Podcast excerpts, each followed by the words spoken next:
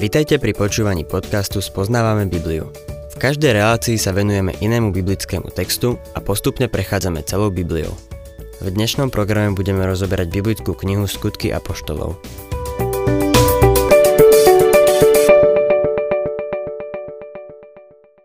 Milí poslucháči, 24. kapitola skutkov apoštolov začína a končí s Pavlom ako väzňom v Cézareji.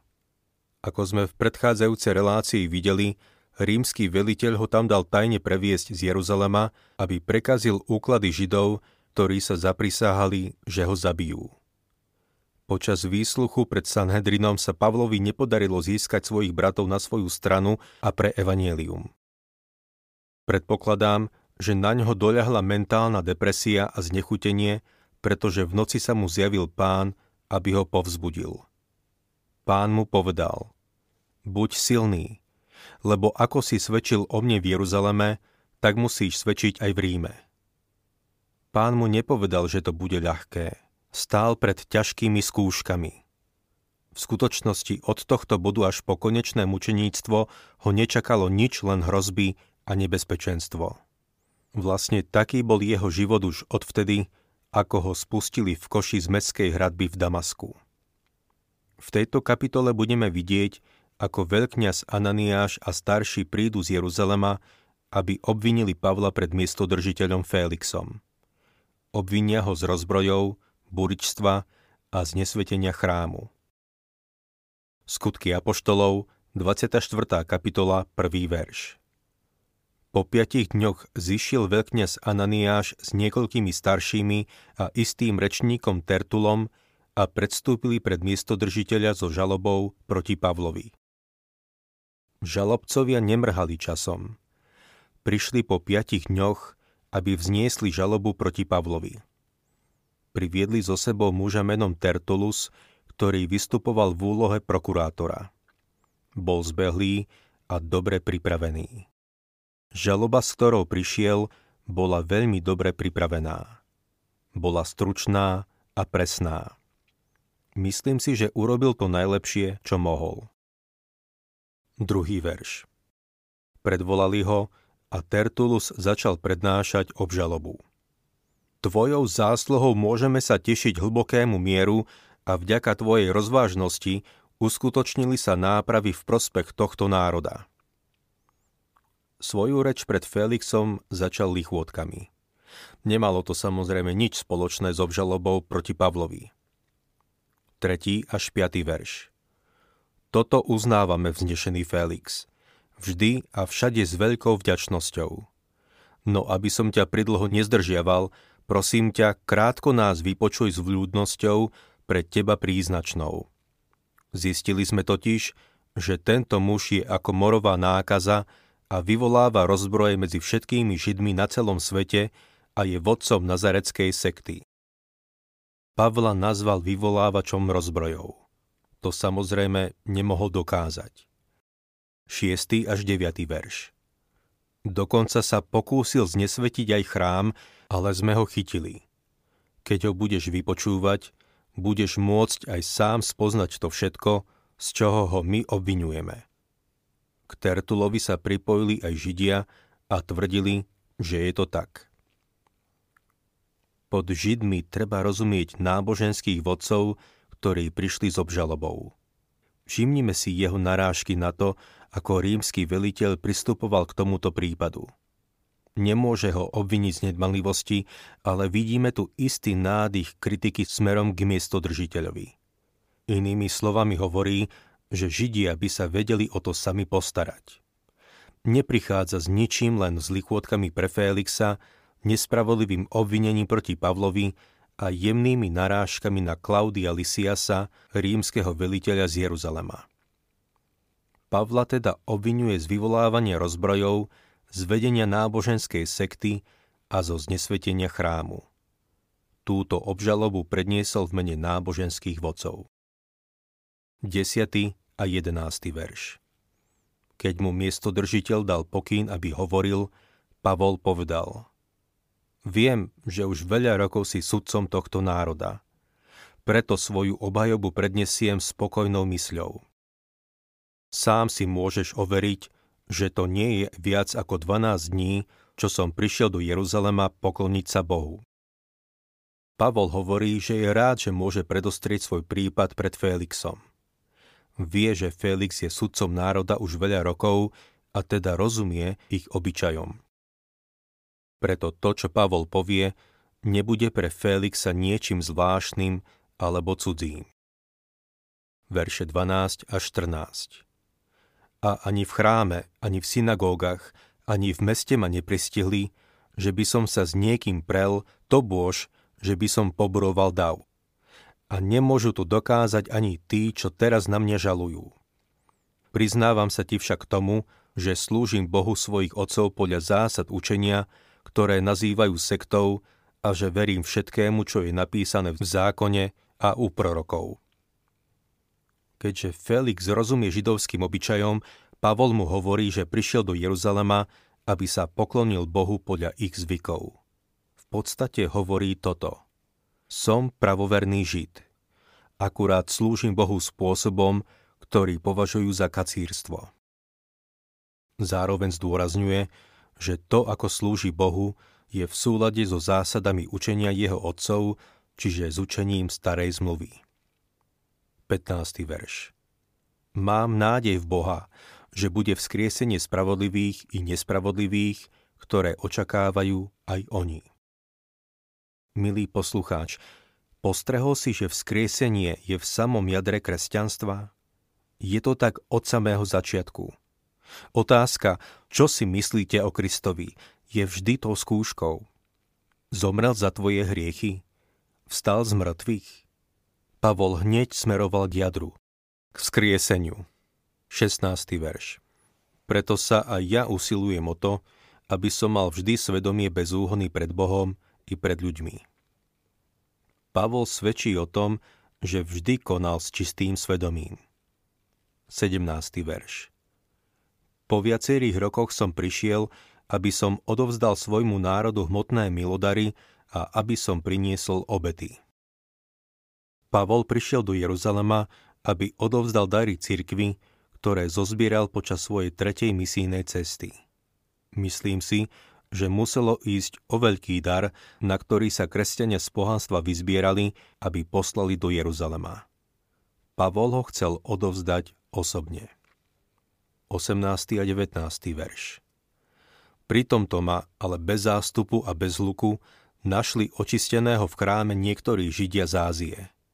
Oni by tu mali byť pred tebou a žalovať, ak majú niečo proti mne. Skutoční žalobcovia, ak vôbec nejakí sú, ani nie sú prítomní. Tertulus obvinil Pavla z vyvolávania rozbrojov medzi ľuďmi v chráme. Prečo tí ľudia, ktorých mal akože podnecovať k rozbrojom, nesvedčia proti Pavlovi? Nie sú tam a Pavol na to upozorňuje. Verše 20 a 21 Alebo nech ti aj títo povedia, akú neprávosť na mne našli, keď som stál pred veľradou. Nič, iba ten jediný výrok, ktorý som vykríkol stojac pred nimi. Dnes ma súdite pre zmrtvých stanie. Znovu Felixovi vraví, že spor spočíva vo vzkriesení. Vzkriesenie je jadrom Evanielia. Kristus zomrel za naše hriechy, bol pochovaný a na tretí deň vstal z mŕtvych. Kresťanstvo stojí na dvoch pilieroch. Jedným je Kristova smrť a druhým Kristovo vzkriesenie. 22. verš Felix veľmi dobre vedel o tomto učení a odročil ich záležitosť slovami. Keď príde veliteľ Lysias, rozsúdim váš spor. Felix vedel o tomto učení. Vedel o tom, že sa zvestuje Kristova smrť a vzkriesenie. Uvedomoval si, že Pavol je v tomto expert – že Pavol mu o tom bude môcť všetko povedať. Preto odročil túto záležitosť Židov, lebo si chcel ešte o tejto veci Pavla vypočuť. Povedal Židom, že počká, kým príde Lysias a získa o tom celkový obraz. Je zrejme, že z týchto protichodných svedectiev, ktoré obe strany predniesli, nemohol urobiť rozhodnutie. Tertulus prišiel s jasnými obvineniami. Pavol povedal, že v skutočnosti ide o otázku vzkriesenia. A tak celú vec odročil. 23. verš Stotníkovi však prikázal, aby strážil Pavla v miernej väzbe a aby nebránil nikomu z jeho priateľov poslúžiť mu. Félix mal v skutočnosti Pavla prepustiť. Bol to však politik, prefíkaný politik. Dal Pavlovi pomerne veľkú mieru slobody, no držal ho vo vezení.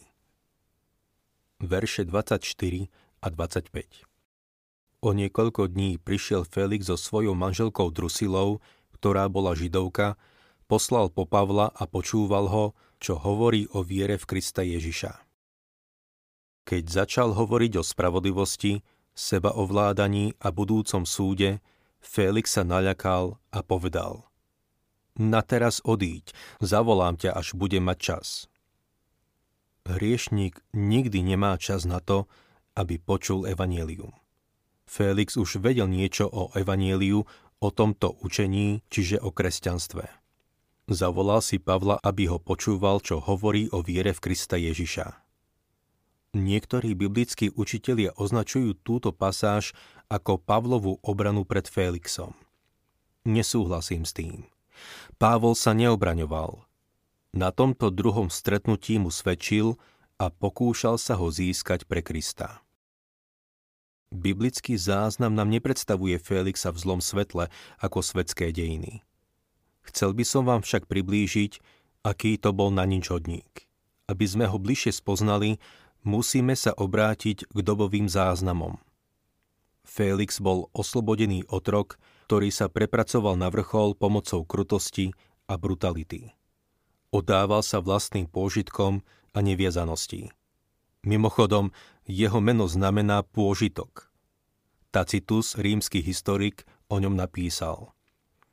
Prostredníctvom krutosti a neviezanosti vykonával svoju moc kráľa v duchu otroka. Toto bol teda človek, do ktorého rúk sa Pavol dostal. Avšak písmo ho neodsudzuje. Sedela s ním jeho manželka Drusila. Zo svetských dejín o nej vieme, že bola dcérou Herodesa Agripu I. Jej otec zabil apoštola Jakuba, o čom sme už čítali v skutkoch 12. kapitole v prvom a druhom verši. Jej strýko dal popraviť Jana Krstiteľa. Jej starý otec sa pokúsil zabiť pána Ježiša Krista. Títo dvaja na ničhodníci, Felix a Drusila, sa dostali na významné pozície – pravdepodobne by nikdy nezašli na zhromaždenie cirkvy, v ktorom by bolo zvestované evanílium a ani by si nešli vypočuť apoštola Pavla, keby sa im sám nedostal do cesty. Zrazu sa ocitli vo výnimočnej situácii a mali možnosť počuť evanílium z Pavlových úst. Majú súkromný rozhovor s najväčším kazateľom o Božej milosti, akého svet kedy poznal. Boh im poskytol súkromnú kázeň. Ich paláca stáva kostolom a ich tróny sa takmer premenili na lavicu kajúcnikov. Boh im ponúkol zázrak svojej milosti. Byla pre nich hodina spasenia. Dvere Božieho kráľovstva boli otvorené a mali príležitosť vojsť. Toto je naplnenie druhého žalmu 10. verša. Králi, Buďte teda rozumní. Sudcovia zeme, dajte sa poučiť. Podľa všetkého Pavla počúvali so skutočným záujmom. Myslím si, že Félix by sa celkom rád rozhodol pre Krista. Ale neurobil to rozhodnutie. Odložil to na neskôr, keď bude mať čas. Milý poslucháč, hriešnik nikdy nemá čas na to, aby si vypočul evanelium. Čas totiž neurčuje človek, ale Boh. Pavol mu hovoril o spravodlivosti, sebaovládaní a budúcom súde.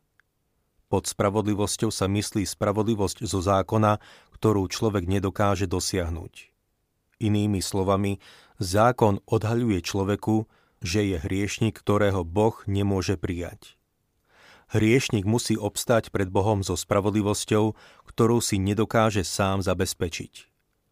Preto mu Boh dáva Ježiša Krista. Toto je to rúcho spravodlivosti, ktoré človek prijíma, keď vloží svoju dôveru v Krista. Ako Pavol napísal v liste Rimanom v 3. kapitole 22. verši. Božia spravodlivosť skrze vieru Ježiša Krista pre všetkých, čo veria. Pavol hovoril Felixovi o spravodlivosti zo zákona, ktorú nemohol dosiahnuť a o spravodlivosti, ktorú ponúka Kristus, keď hriešnik v neho uverí. Pavol ďalej hovoril o seba ovládaní.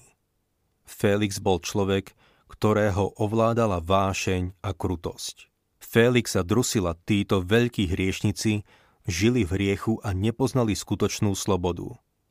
Napokon Pavol hovoril o budúcom súde, čiže o poslednom súde pred veľkým bielým trónom, ako sa píše v zjavení Jána 20. kapitole od 11. po 15. verš. Milý poslucháč, svoje hriechy buď máš ty, alebo si ich odovzdal Kristovi.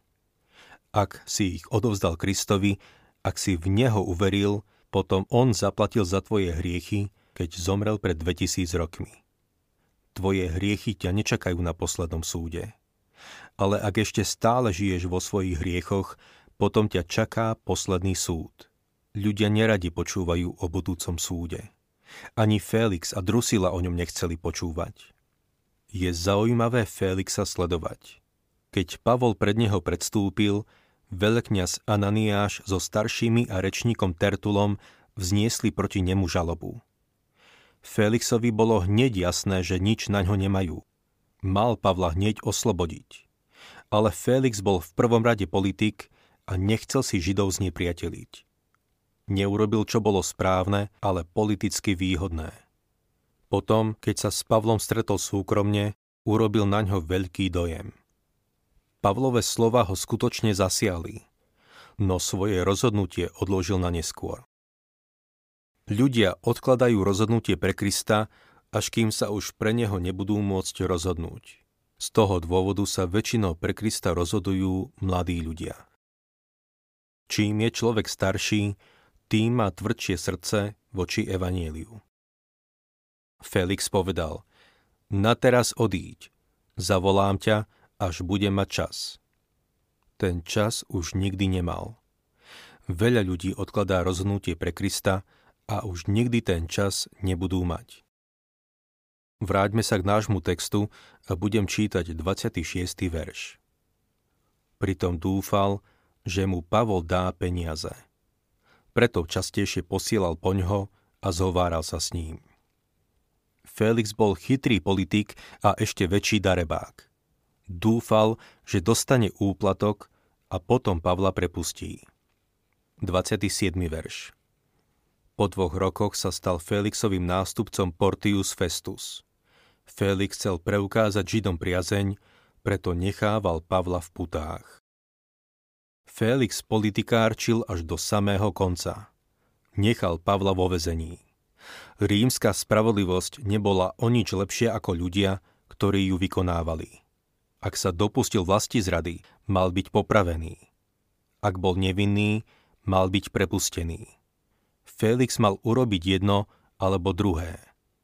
V žiadnom prípade nemal trčať vo vezení ďalšie dva roky. Ak sa vám páči program Spoznávame Bibliu, budeme radi, ak ho odporúčite svojim známym a dáte like, alebo nás začnete sledovať na facebookovej stránke Spoznávame Bibliu a ak vás niečo oslovilo alebo zaujalo, napíšte nám cez Facebook alebo na adresu spoznávame.bibliu zavinač gmail.com.